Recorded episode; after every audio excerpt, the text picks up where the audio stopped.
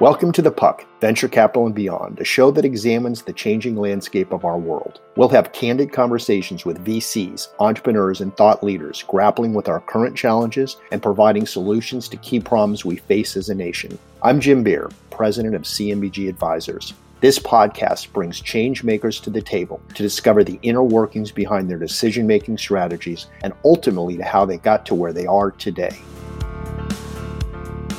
the reality is like everything is always available for disruption all the time. I don't care what your background was. We're looking for people who break the mold, for people who do big, exciting things, who set great, massive, aspirational goals for themselves and are realistic about what it's going to take to actually build a company that has an impact. It's going to take a lot of hard work. It's going to take a lot of sleepless nights. If you're willing to commit to that, you've got a pretty good chance of building a successful company, and we want to help you do so. On this episode of The Puck, we talk with Tyler Norwood, a managing partner at Antler, one of the most successful early stage global investment firms operating today. Tyler shares his unique journey into venture capital, developing his entrepreneurial skills while creating marketplaces in Southeast Asia, and his commitment to finding exceptional founders with a focus on assembling strong, innovative teams. Tyler Norwood, we are excited to have you here at the Puck today. And as the managing partner at Antler, why don't we start with tell us a little bit about your background and how you got to Antler? Yeah. Well, thanks, Jim, a lot. I'm really excited to be here. I grew up all over the US. My dad was a salesman entrepreneur. So I lived in 14 different houses from birth to going to college. So I got a, a master's degree in being the new kid in school. I think that nature versus nurture, I was probably born with most of the personality I have, but it was really reinforced to always be the new kid and and learn how to integrate into a new group of people and experience that. Uh, I went to school in Western North Carolina, Appalachian State, which is a sort of tier two business school. I really loved the mountains and CU Boulder was too expensive out of state. So Appalachian State was the closest I could get to the mountains. And I absolutely loved it there. It was great. Got a really great education, made a lot of amazing friends. And then I remember I went to career fair my senior year and there was banks insurance companies and that was it. And I remember I left there and I went straight to my counselor's office and had like an existential crisis. I was like, if I spent the last four years trying to get a job at a bank or insurance company, like I wasted my time. I don't know what I'm doing here. I, I can't do this. I'm not doing any of these jobs. We got to talk about something else. And she said, well, you know, I do a trip to Vietnam every year with some students. Would you be interested in doing that? I said, yeah, 100%. I'm going to do that, but I'm not going to go on the trip. I'm going to move to Vietnam. I'm just going to stay there. So when you guys leave, I'm staying in Vietnam. I'm just going to go on an adventure.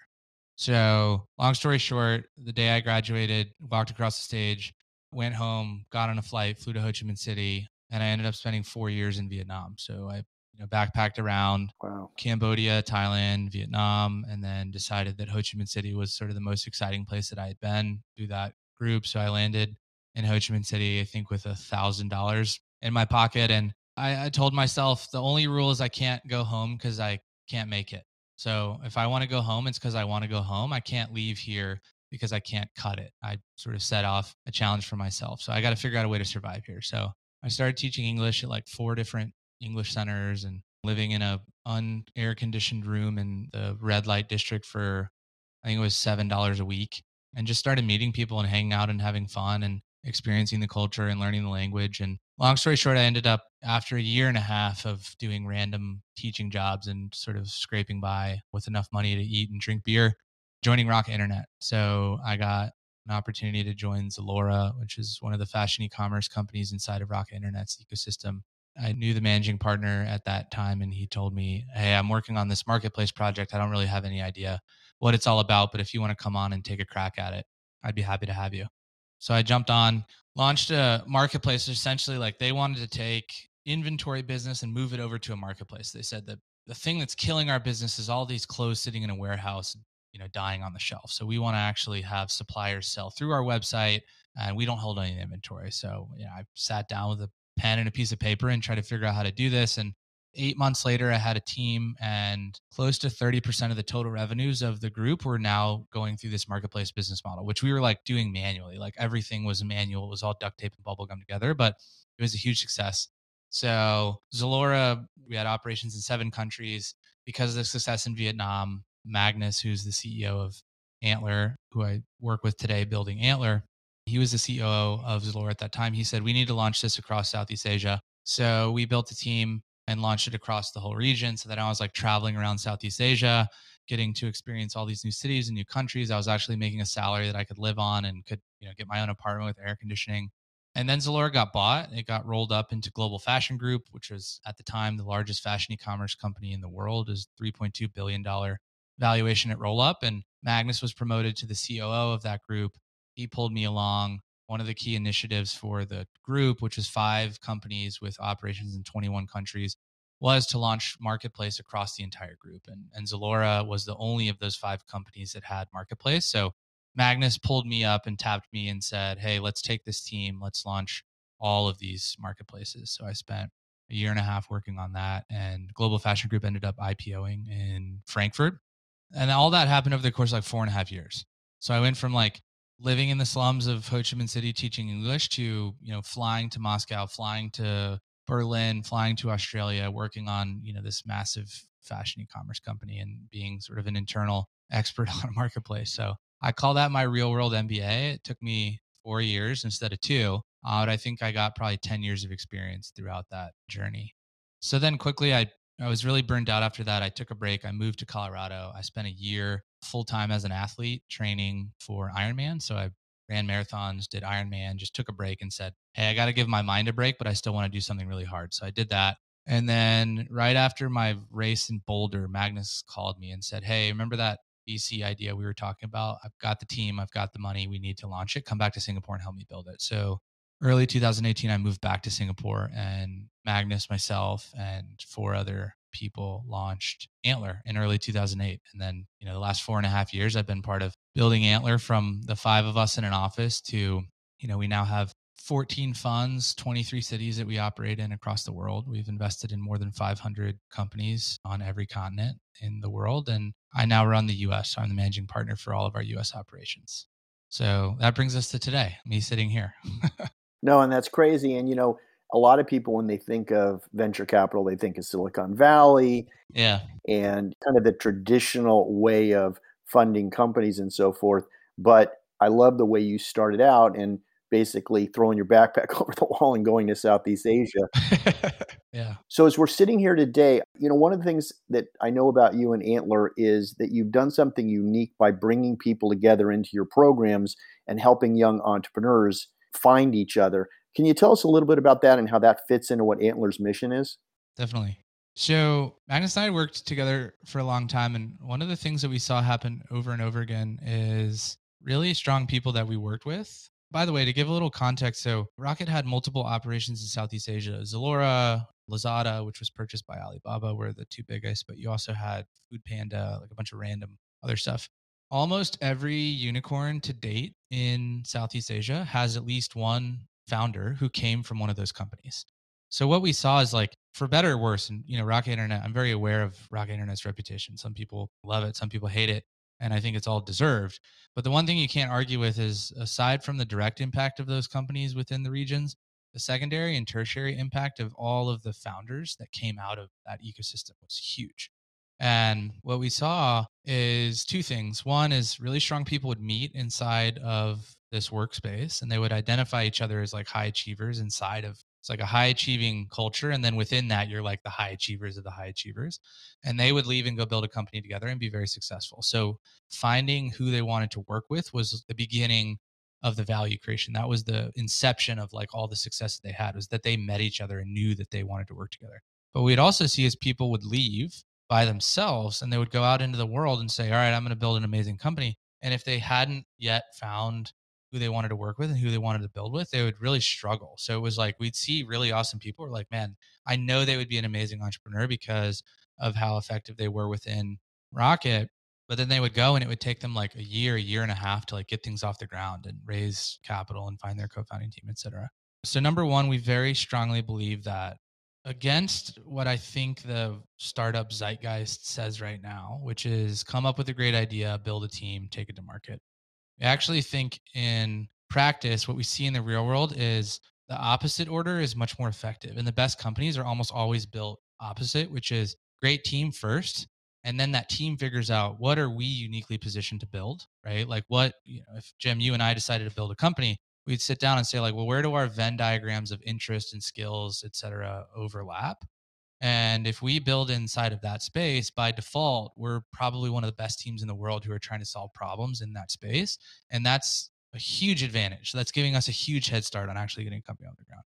So the first thing is like we very fundamentally believe that building a team first is a much more effective way to build startups. And then we asked ourselves, well, okay, how are people meeting co-founders then? And this is what we talked about, you know, earlier.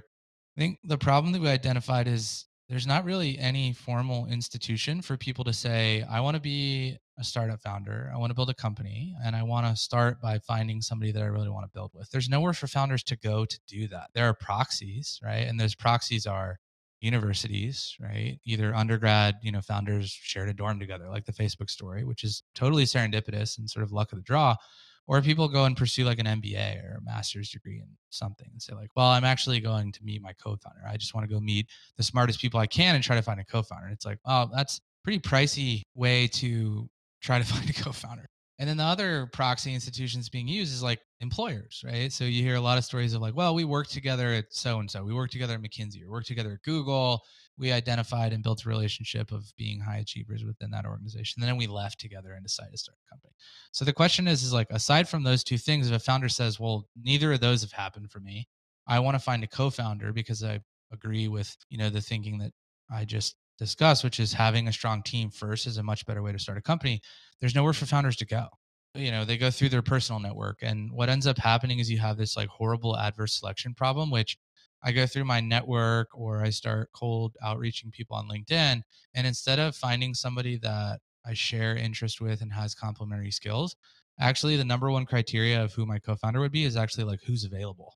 It's like, well, I asked the 10 closest people I have and I ended up working together with this person because they were the only person who agreed to quit their job and work with me.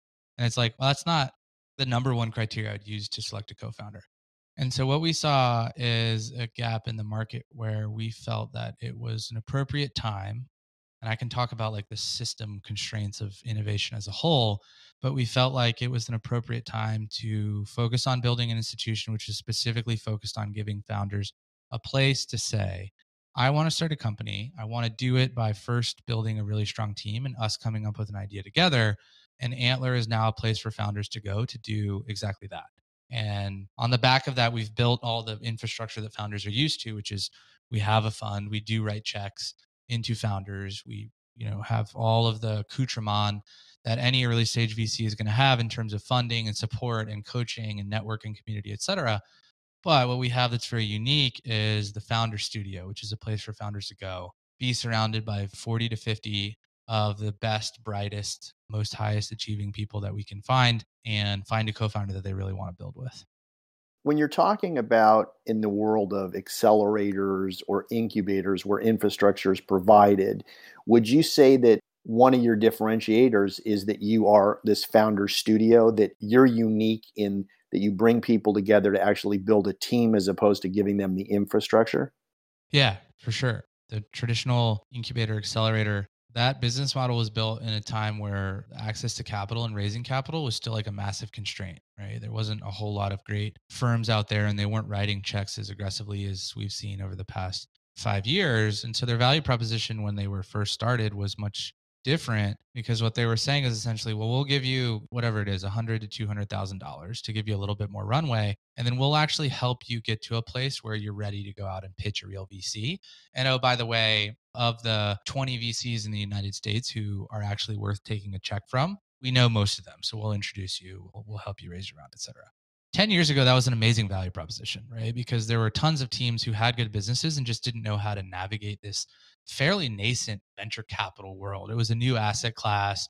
It was sort of the Wild West. There wasn't a whole lot of awareness and education around it. And so the accelerator model, I think, was helping solve that problem. Like, we'll help make you ready to go out and actually interact with VCs. This is a small world of mostly coastal VCs. Right. Now, fast forward today, we've gone from maybe like 20 firms that are worth taking money from to a thousand firms, maybe more, just in the US alone that are worth taking money from. So I very firmly believe that like capital is no longer the system constraint, right? if you have a great team, you have a company that is capital efficient, that is solving a real problem for a very specific customer set, and you have, you know, your wits about you in terms of you kind of understand the trends that you're following, and you understand how to grow and scale that business. There's thousands of firms that you could raise from that you'd be very well off. They're good investors, they know what they're doing, they have capital to allocate, et cetera. And so I think today the traditional incubator accelerator, which is like you already have a team, you already have a business, we're just going to help you fundraise. I generally don't think it's as valuable as it used to be. Because if you already have a team and you already have a good business, I think that if you really are going to build a VC scalable business, you should be able to navigate that with the amount of choice there is out there and how much more accessible VC is than it was 10 years ago. So for us, we sort of go upscale, is say, well, then if capital is no longer the system constraint, then what is the system constraint? And that's what we talked about is I really do think it's co-founder matching. It's like strong teams forming.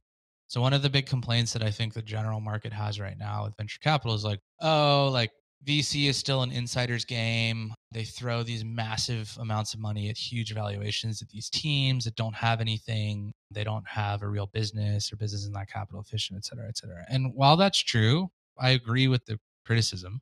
I don't agree with the first principle, though. I think that what people don't understand is that the reason VCs are doing that, the reason why huge checks are being thrown is because there is a shortage of really strong teams. There's so much venture capital money in the market right now, even with whatever we're in right now, recession, a downturn, a correction, whatever it is. You know that, you know, VC money is constricting. There's still hundreds of billions of dollars of money looking to come into the private markets, and it's not going anywhere. There's not another asset that's outperforming venture right now so the reason why we're seeing this, I don't know if you want to call it deplorable, but behavior of big checks being written, et cetera, is because there's a shortage of teams.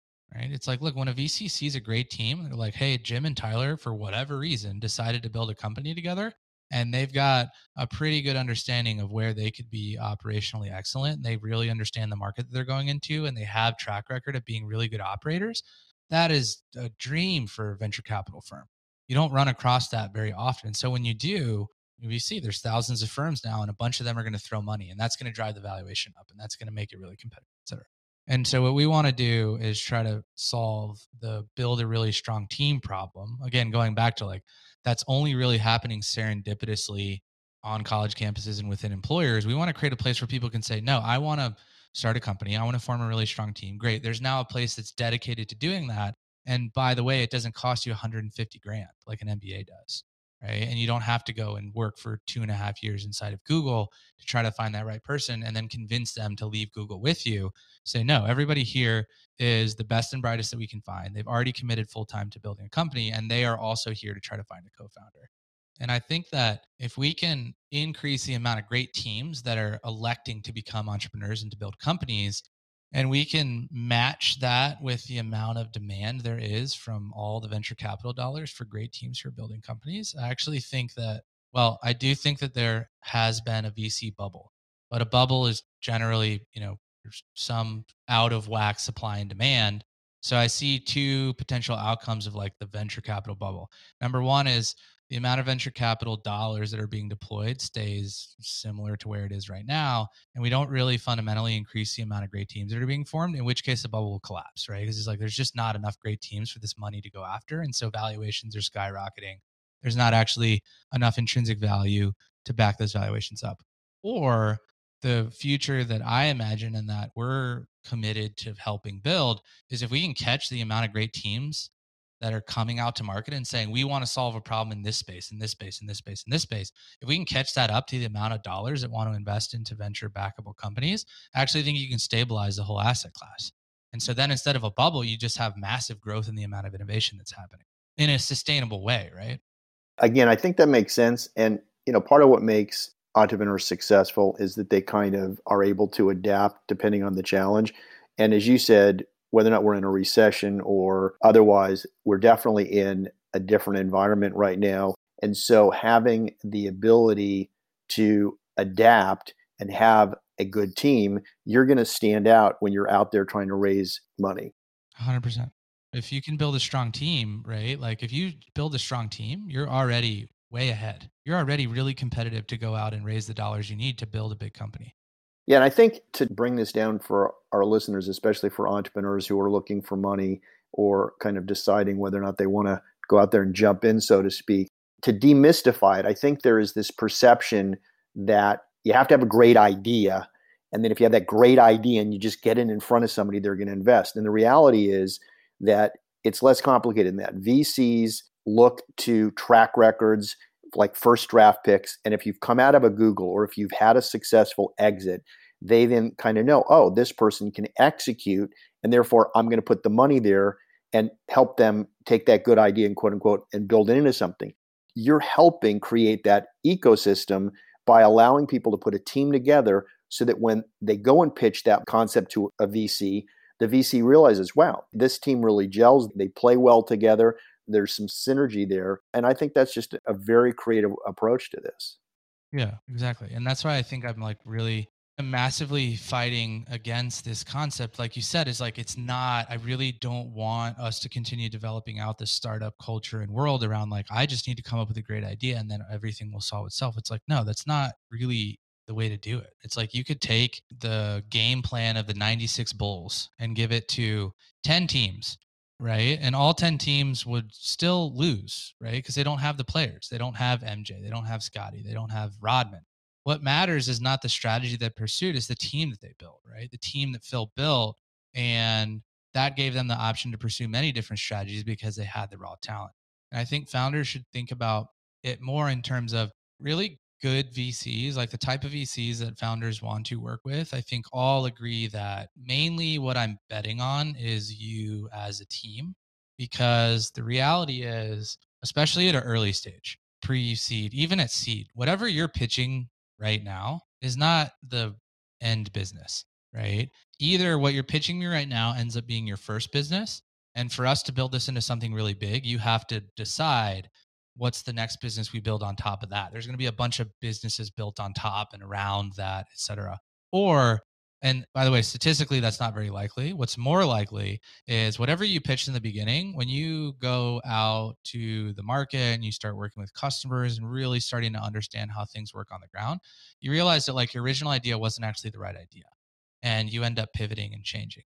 And that's what good VCs are ultimately betting on is I'm betting on you as a team to be able to go and figure out where does this business actually land in the real world? Because there's a big difference between your idea and an actual business. An idea is subjective, right? You and I could subjectively say whether or not it's a good idea. And I think a lot of people get obsessed with like, oh, Tyler said this was a good idea. And I tell founders all the time, it doesn't matter if I think it's a good idea. It's totally subjective. My opinion is not any better than anybody else's. What's not subjective is building a real business because you have to go out and face the real world. And the real world will tell you whether it's a good business or not. That is purely objective.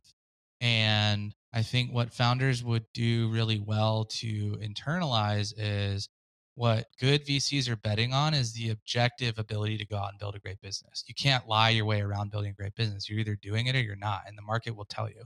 Yeah. And so, you know, that goes back and sort of dovetails back to focusing on building a great team. Because the other thing I'll say too, and I see founders fall in this trap all the time. They come up with an idea. I say, Hey, I want to build a media company. So I'm going to go hire who I think is the right people for this media company. And then what ends up happening is I go to market and the market doesn't like my first business. It's like whatever way I tried to get in doesn't work. It's not working. And so two things happen. One is I like stubbornly continue to bang my head against the wall and I run the business out of money and it explodes and ends because I'm unwilling to adapt to what the market's telling me. Or two is I pivot you know i'm listening to my customers i'm saying hey i thought we should do a but actually customers want b and there's a business there that they'll pay us for. You switch over to b and then you realize this is totally the wrong team for b. I hired a team to build a and now i have the wrong team for b. And at that point you might as well be dead right? So then the story goes take some uh, long abstracted process of the founder trying to unwind the incorrect team and founders arguing and sue each other and hurt feelings et cetera et cetera either way is a bad outcome if you build your team first on first principles, which is, hey, Jim, I want to work with you because I like you, I respect you. I think we have shared interest in some areas, and I think we have complementary skill sets. Let's work together and come up with an idea. The fact that you've built a team based on that foundation makes us much more adaptable to the pivots that are inevitably going to come. Because if you and I sit down and say, hey, we thought A was the right idea, but actually B is the right idea, when we switch over to B, the reason why we're working together is still intact we didn't decide to work together because of A specifically. So I think we're just as well positioned to build B together. Let's do it. And so I think it makes the company much more resilient for the reality of building a business, which is having to go out and face the objective truth of the market either wanting or not wanting what you're building and having to adapt accordingly. So, when somebody comes and goes through your program, they do have this opportunity to meet other people. Yeah. But in terms of knowing that they've got the right team and having some objective world feedback to that, do you help them determine whether or not there is the synergy there that they're looking for? I would say yes and no. Like, so I'll caveat this with I want to make sure people understand because a lot of people I was like, oh, how do you match founders? And they're always like, we don't match founders. Our job is to create an environment where you can come in and meet a hundred times more qualified people who are ready to build a company right now than you would be reaching out to people cold on LinkedIn. That's what we're focused on doing. The process of you deciding who you want to work with, that's totally up to you. There's no magic algorithm. I'm not the right person to decide who you want to spend the next seven years building a company with. I'm just here to create an environment where you have a much better chance of finding the right person.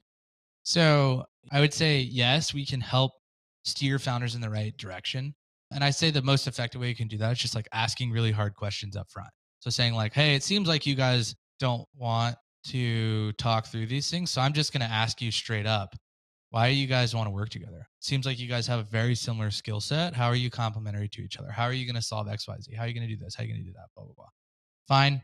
But we try not to super over emphasize that because what's more important is the founders having confidence that both of them are committed to, hey, we have shared interests, we respect each other, we share values, but we also have complementary skill sets. And I think really truly the only way for that decision to be made is by the founders. You know they have an internal compass and i think it's very much gut based of like no i feel good about working with jim. I've gotten to know him. I like him. I, I respect him and, and i think we could build something really great together. And i'm willing to commit to hey there's going to be hard times. We're going to have to have tough conversations through this process. But i'm willing to commit to doing that because both of us really want to build a successful company together it's the magic of the human context and intelligence i guess you got me thinking back to like for instance when I went to law school and you had study groups, or yeah. when people in MBA school have teams that they work with. It's not like you're assigned partners. You typically go out and you put those groups together. And as you said, because it's your intuition and everything else, so that that makes total sense. And then again, what's unique about what you're doing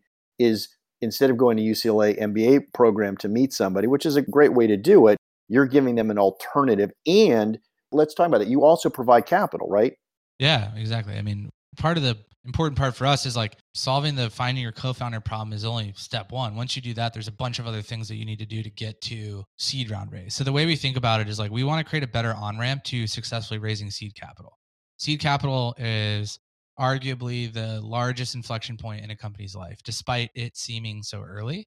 But statistically, here in the US, if you raise a million dollars of seed capital, your chance of building a billion dollar company goes to one in 100, which is huge. That's massive, right? I would argue that pre seed, your chances of building a billion dollar company are probably one in 10,000, maybe one in 100,000, at least in order of magnitude less than one in 100. And so our goal is like if we can help build a better on ramp to seed, right? And make it a more accessible, more fluid, more enjoyable process for founders, then we can build a lot more successful companies as an economy right? We can help empower entrepreneurship to be a career choice for many, many more people and not just for those with means and access to, you know, friends and family money or inheritance or whatever it is. And ultimately drive forward innovation. I mean, I'm a big believer in the free market. And I think that the most effective way we as a society have to solve problems is free enterprise, is having people who are willing to commit to building a company that has incentives to solve a problem for customers and those customers are people you know it's like other businesses or consumers and so i think the more fuel we can pour on that fire of innovation even real innovation true innovation right the better the better everyone's quality of life becomes the more access to services and goods that everybody has the more efficient the economy will operate et cetera et cetera et cetera so sorry to come back to your question we wanted to build that whole suite. So our sort of key differentiator is we want to start at finding your co-founder, but where we want to end is you successfully raise the seed round. So we do incorporate all of the things that a traditional accelerator and incubator offer, but we start at a much different place where we think there's more friction in the market than starting it. you already have a team you already have an idea you have some traction we'll just help you do the last final piece to raise your seed round and take 10% to do that. We say, no, if we're going to take 7 to 10% of your company, we want to help you build your team. We want to help you decide what space do you want to build in. We want to help you figure out what your first business is and validate that with real customers. We want to give you the funding that you need to build your first product. And then we want to help you go out and actually run the fundraising process, which, by the way, very under discussed, but like fundraising is a very specific skill set. And one thing that we see happen a lot is, the founders are great. They're super smart. They're thinking in first principles. They're executing well. They've got the beginnings of what could be a really successful business. And it's like, all right, great. Now we need to go raise a seed round. And they sort of fall flat on their face. It's like, look, I've fundraised, right? Be transparent. I raised the fund for Antler. I fundraised sort of full time. I have know firsthand it is a very specific skill set. What ends up happening is the founders, they start the fundraise process and then one or more of the founders spends like six months not really being able to work on the business because they're so over encumbered by the fundraising process. And they end up getting in this trap, which is like, well, VCs want to see traction, but we don't really have that good of traction because I'm not really that focused on the business because I'm fundraising. But because I'm fundraising is why the traction is not good. And they get in this like death spiral. And then it's like eight months later, the company's dead.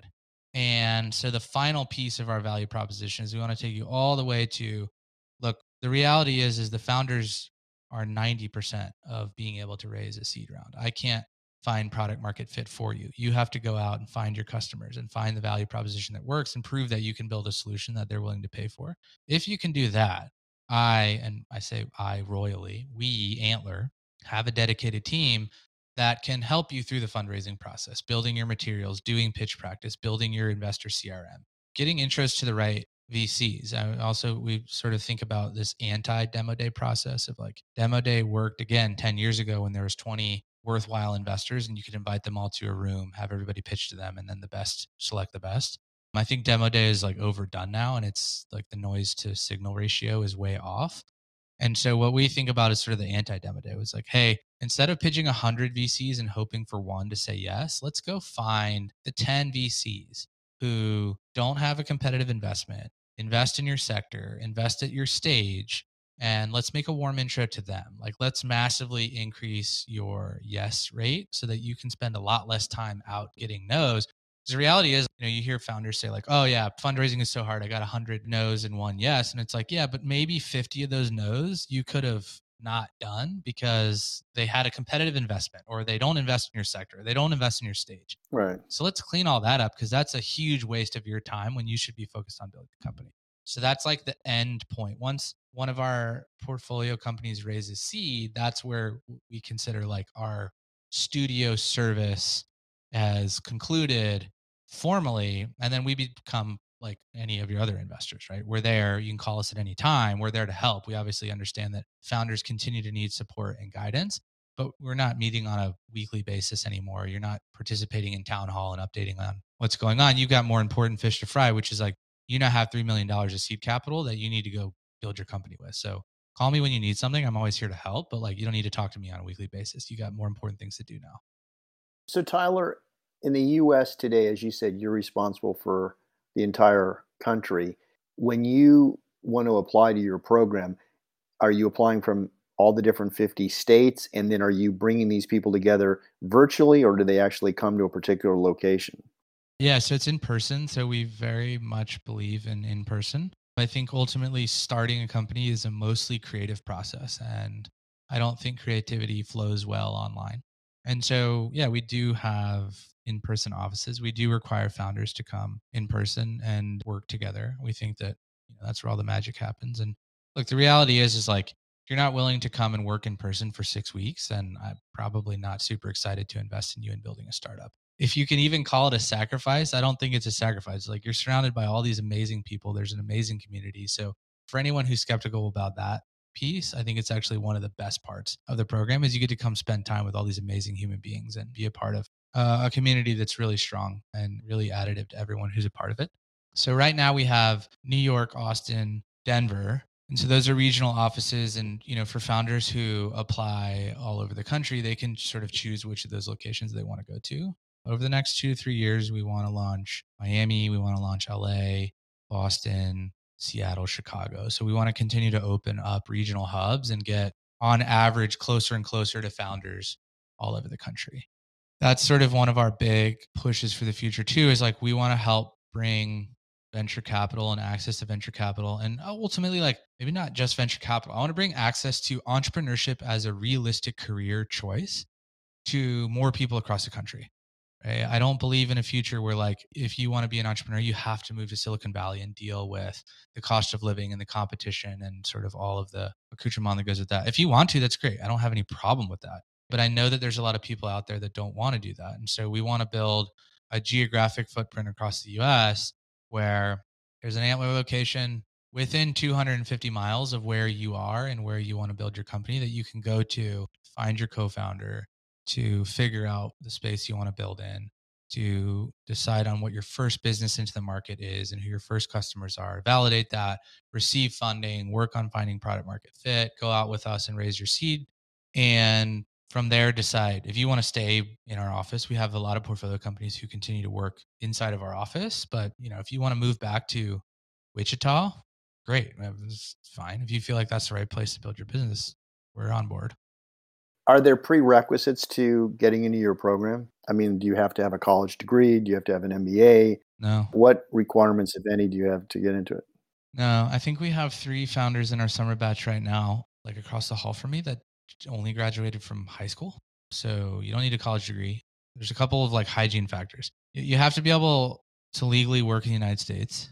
I won't get into my thoughts on the current immigration policies in the United States, but you have to be able to legally build a company here and work here and operate here. Right. I will say, like, we have helped founders get O1 visas, but the founder needs to be pretty far down that process where, like, a letter of recommendation and your participation in the Antler will help your application and, and you'll receive a visa to successfully work in the US. Unfortunately, we don't have the capacity and the red tape and bureaucracy are just too complicated and hard to understand right now for us to have you know foreigners relocate to the U.S. to participate in the program. So number one is you have to be a citizen, have a working visa, have a green card in the U.S. Number two is you have to be committed full time. Look, ultimately, like this is not summer camp, right? We're not doing this for charity. You know, we're not doing this to feel good about ourselves. We are doing this to help founders who are serious about building real businesses to do so. And if a founder can't commit to pursuing this full time, then we're unfortunately not willing to support them at that stage. And there's no judgment around that, right? If you're not ready to take the leap, like by all means, right? Wait until you feel ready. But for us, what we found is working with founders who are part time, it just doesn't work. Like we want to work with founders who are like ready to go full speed and really pursue this and commit. I think in the beginning, all a founder can really commit to starting a startup is their time. And if you're not willing to commit all the time you have to doing so, then unfortunately, it's not the right place for you. So that's the second requirement. That's really it. I mean, you have to be willing to come in person. So if you're not in New York, Austin, or Denver, you need to be willing to come to one or multiple of those locations for the six weeks. It's really important for us from a community perspective and also a decision making perspective to be able to work together. Aside from that, I mean, we have college dropouts. We've got engineers from SpaceX. We've got a former CIA analyst. I mean, we have people all across the board, all sorts of backgrounds and experience sets and everything. And that's one of the things that I think is really special is also breaking this mold of like, look, it's not 40 Stanford engineers sitting in a room staring at each other, right? We do believe that the future of entrepreneurship and the future of innovation is also kind of taking a step back and saying like, hey, if we continue to invest the same way into the same type of founders, we're going to continue to just get the same stuff. So we also want to expand the reach and invest more diverse geographically, more diverse demographically, more diverse from a background perspective to say, like, look, I don't care what you did before you decided to be an entrepreneur. I don't need you to have a degree in CS or be a whiz at computer coding. That's great. If you are a whiz at computer coding, great. Let's build a company that's core competency is being able to write really amazing code. But if you don't have that, then let's build a company which core competency is on something that you're really good at. Because, you know, I fundamentally believe that every corner of the economy is ripe for disruption all the time. There is this sense that the trends that everybody gets excited about are the only areas that are available for disruption. And I could talk forever about why VC gets caught in this trap of like hyping up specific industries every year and then switching and switching and switching. But the reality is like everything is always available for disruption all the time. And so, like, I don't care what your background was. I'm not looking for just people who want to build Web3 companies or just computer coders or just McKinsey graduates. I'm looking for anyone who's willing to commit full time, has a background of excellence, right? And the definition of that varies depending on what you've done. But we're looking for people who break the mold, for people who do big, exciting things, who set great, massive, aspirational goals for themselves and are realistic about what it's going to take to actually build a company that has an impact which is like it's going to take a lot. It's going to take a lot of hard work. It's going to take a lot of sleepless nights. If you're willing to commit to that, you've got a pretty good chance of building a successful company, and we want to help you do so. Yeah, you know, a couple of thoughts. I mean, there's a lot of talk with young entrepreneurs about kind of this work life balance. And one of the things that I think people need to focus on is realism, which is that going back to your Chicago Bulls analogy, you're competing against other companies where these people are working 24 7. And so the reality is you can look for balance, but at the same time, as you said, you got to be practical about it and work full time. So I love that, which is you're being practical about it in terms of if you want to be successful, you got to know what your competition is. The other thing I, I wanted to come back to is I recently interviewed Sir Paul Collier because one of the things we do at the Puck is we're looking at where the world is going and how kind of technology and technology leaders can be part of solving some of the global issues we're dealing with today. And what's wonderful about what you are doing is that we have underserved communities. Yeah. And you're allowing people to come from anywhere in the country yeah. to kind of get access to capital, access to talent, and then they can go back to their communities and actually build a company. And that is so important if we're going to deal with some of the income inequality yeah. and the lack of access. So I, I applaud you for doing that. And again, Sir Paul Collier, I mean, he challenges the technology community to do what you're doing. He's saying, look, we've got to put something back and create these communities, or the world is just going to blow up. No, for sure. Everyone needs to move forward together. And if the gap between the front of the line and the back of the line gets too large, then everybody comes crashing down together. Right. So I do believe in that. And I think I like the way you put it, right? Which is like, it's not about charity, right? It's not about setting up systems that don't have real incentives to be sustainable. I think it's about giving everybody the same economic opportunity. I mean, the biggest thing that I see is representation of problem sets. So, like the over indexing of backing founders in the coastal area in New York and California, right? I've lived in New York. Anyone who says living in the coast is not a bubble is crazy. It doesn't take very long to live in New York to think that and you really do feel it when you live in New York. Like this is the center of the world. Our problems are everybody's problems. You end up just feeling in like every atom that you have that New York is just the whole world. The whole world is just like New York. And all the problems that you're facing in New York are the problems that everybody else is facing. And the reality is, not true, right? Uh, but it's a very difficult human bias to overcome. I don't think you're necessarily going to overcome that bias. Like, you're not going to convince people who die hard live in New York and will never ever leave to change the way they think about that.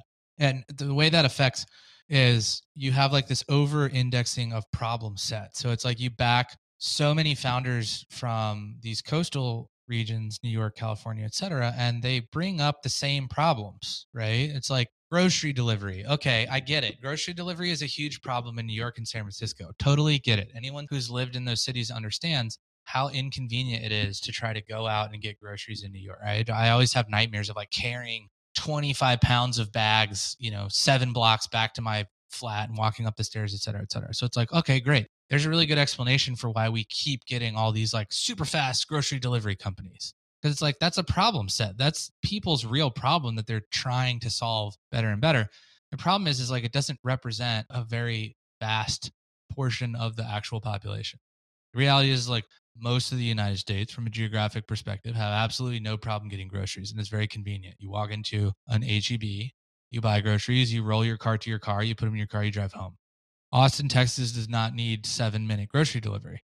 And so when I talk about representation of problem sets, it's like what we need is to create accessibility for people who come from different communities that have different problem sets than needing seven minute grocery delivery and giving them the tools and the support and the foundation to say, well, actually, the problem that's faced in my community is XYZ.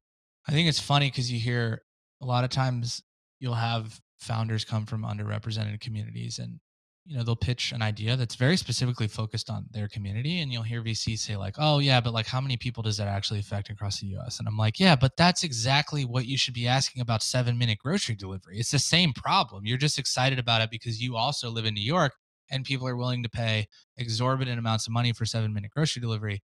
It's always going to start off as a niche problem and you'll be able to continue to build solutions on top of that. So yeah, I think everyone in the United States would benefit by driving a car from New York to California and seeing how unrepresentative New York and California are of the, I don't know how long it would take you to drive across the United States, maybe 40 hours. 39 and a half of those hours are going to be nothing like New York and California. And it's important that we like accept that and start to build infrastructure to be able to solve a broader set of problems for a broader group of people. So as we're moving into this economy that's a little different than the last 10 years. Does that affect what you're doing in any way? I mean, do you think about how you're approaching these challenges any differently in this new economy? No, I don't think so. I mean, ultimately, I think like innovation is pretty separated from the macroeconomic environment. Like innovation trudges on regardless. Innovation fundamentally comes from a much different place than all the forces that affect the macroeconomy. I think if you boil it down to first principles, innovation comes from two things. One, there's a demand for things to be better, right? So there's sort of this infinite demand for improvements across all aspects of life and all corners of all the infrastructure that we live on, right? I could sit here and look at my window and say, I could point out 10 problems that somebody could solve, right? So that's the demand side. On the supply side is, you know, I think is one of the most exciting qualities that humans have. Humans have this desire to do things, right? And to seek meaning. And there is a lot of meaning in solving a problem, building a solution to a problem, like driving the world forward. That is, in my opinion, the engine of innovation. Neither of those things are affected by the macroeconomy. Yeah. The desire for humans to solve problems and the problems that we have in the world are not affected by the Federal Reserve at all. I think they are affected by education, they're affected by culture and accessibility, specifically on the supply side. The demand side, I think, is relatively unchanged. Things can get better or worse, but even when things are going really well, then I think what happens is like the people get used to things getting better faster. So the total demand for improvement doesn't actually change. But the supply side, I think, is heavily affected by education, right? Which is like, look, at the end of the day, you have to help educate people and give people the tools to actually be able to solve problems and build businesses effectively. Accessibility, which is like building a business and solving a problem, is actually a process of accumulating resources and applying them to the solution. The reality is, is those resources are not evenly accessible.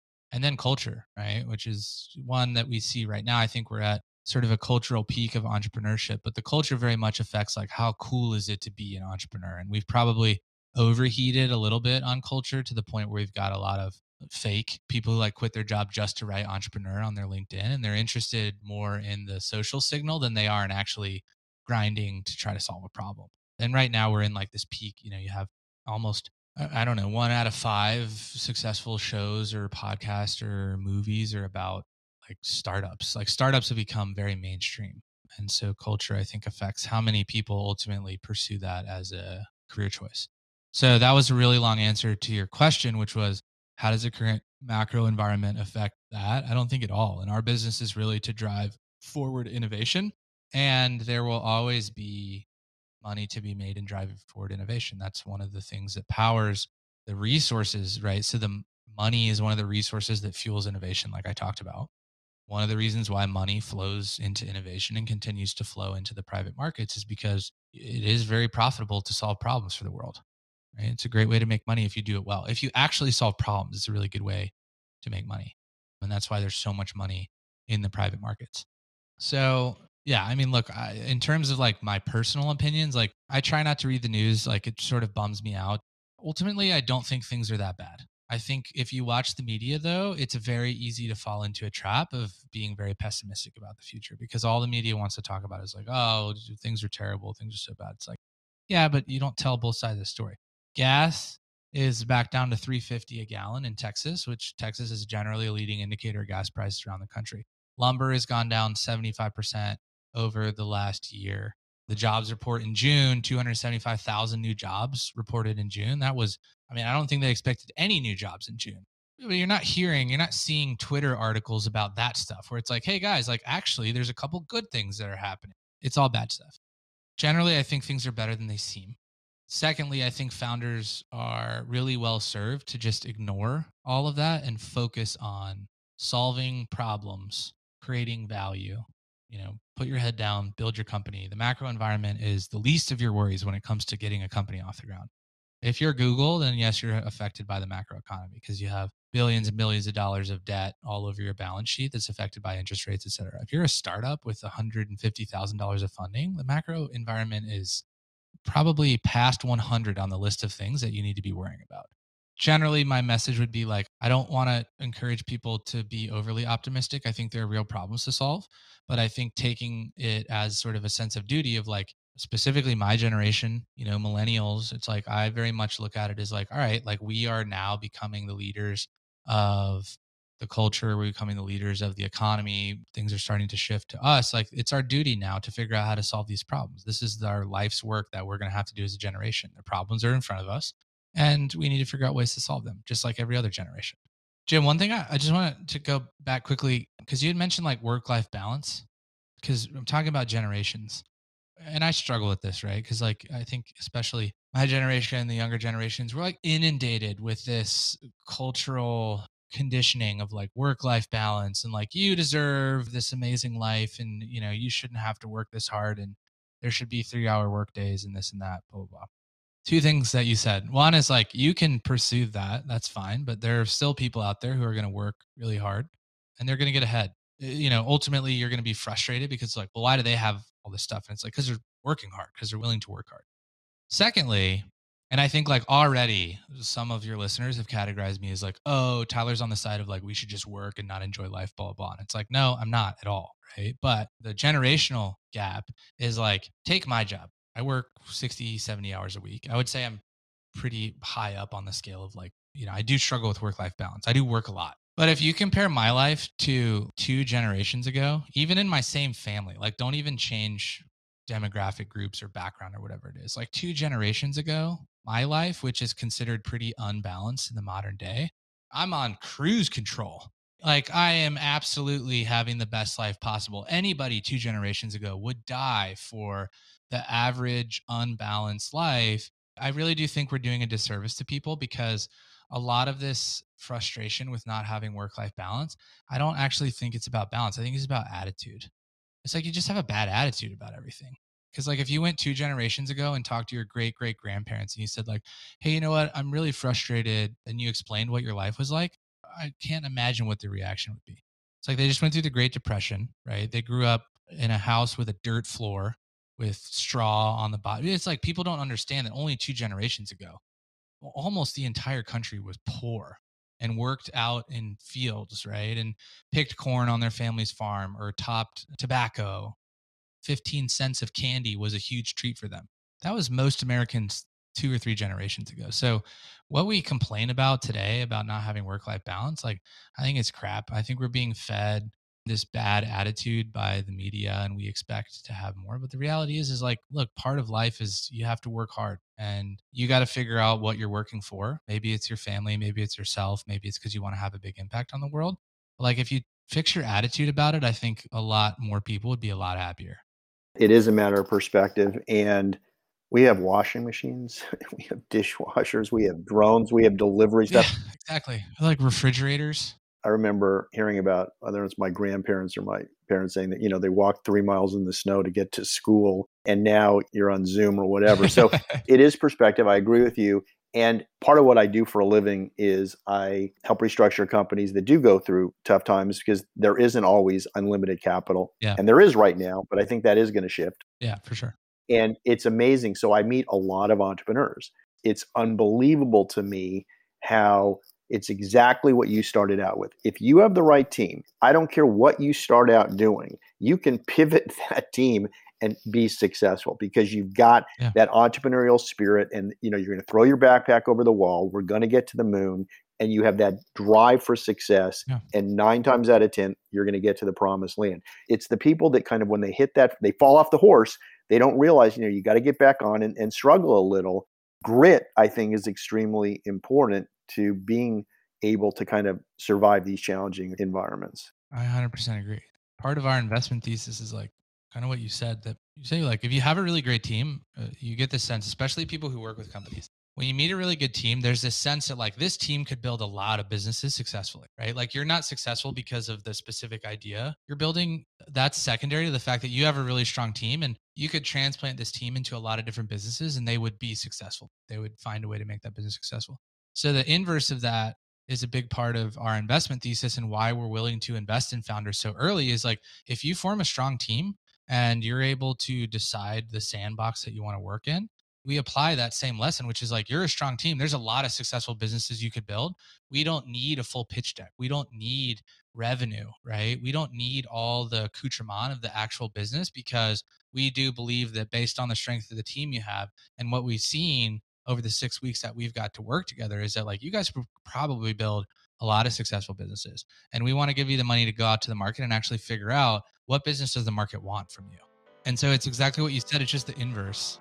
So tyler this has been fantastic. I thoroughly enjoyed this. Thanks a lot jim. It was really great to be here and i uh, really appreciate the conversation and look forward to chatting soon. Terrific. All right cheers team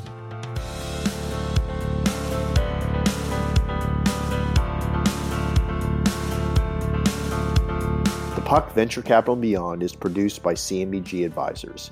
If you enjoyed the conversation and haven't subscribed yet to the show, you can find us on iTunes, Apple Podcasts, and SoundCloud.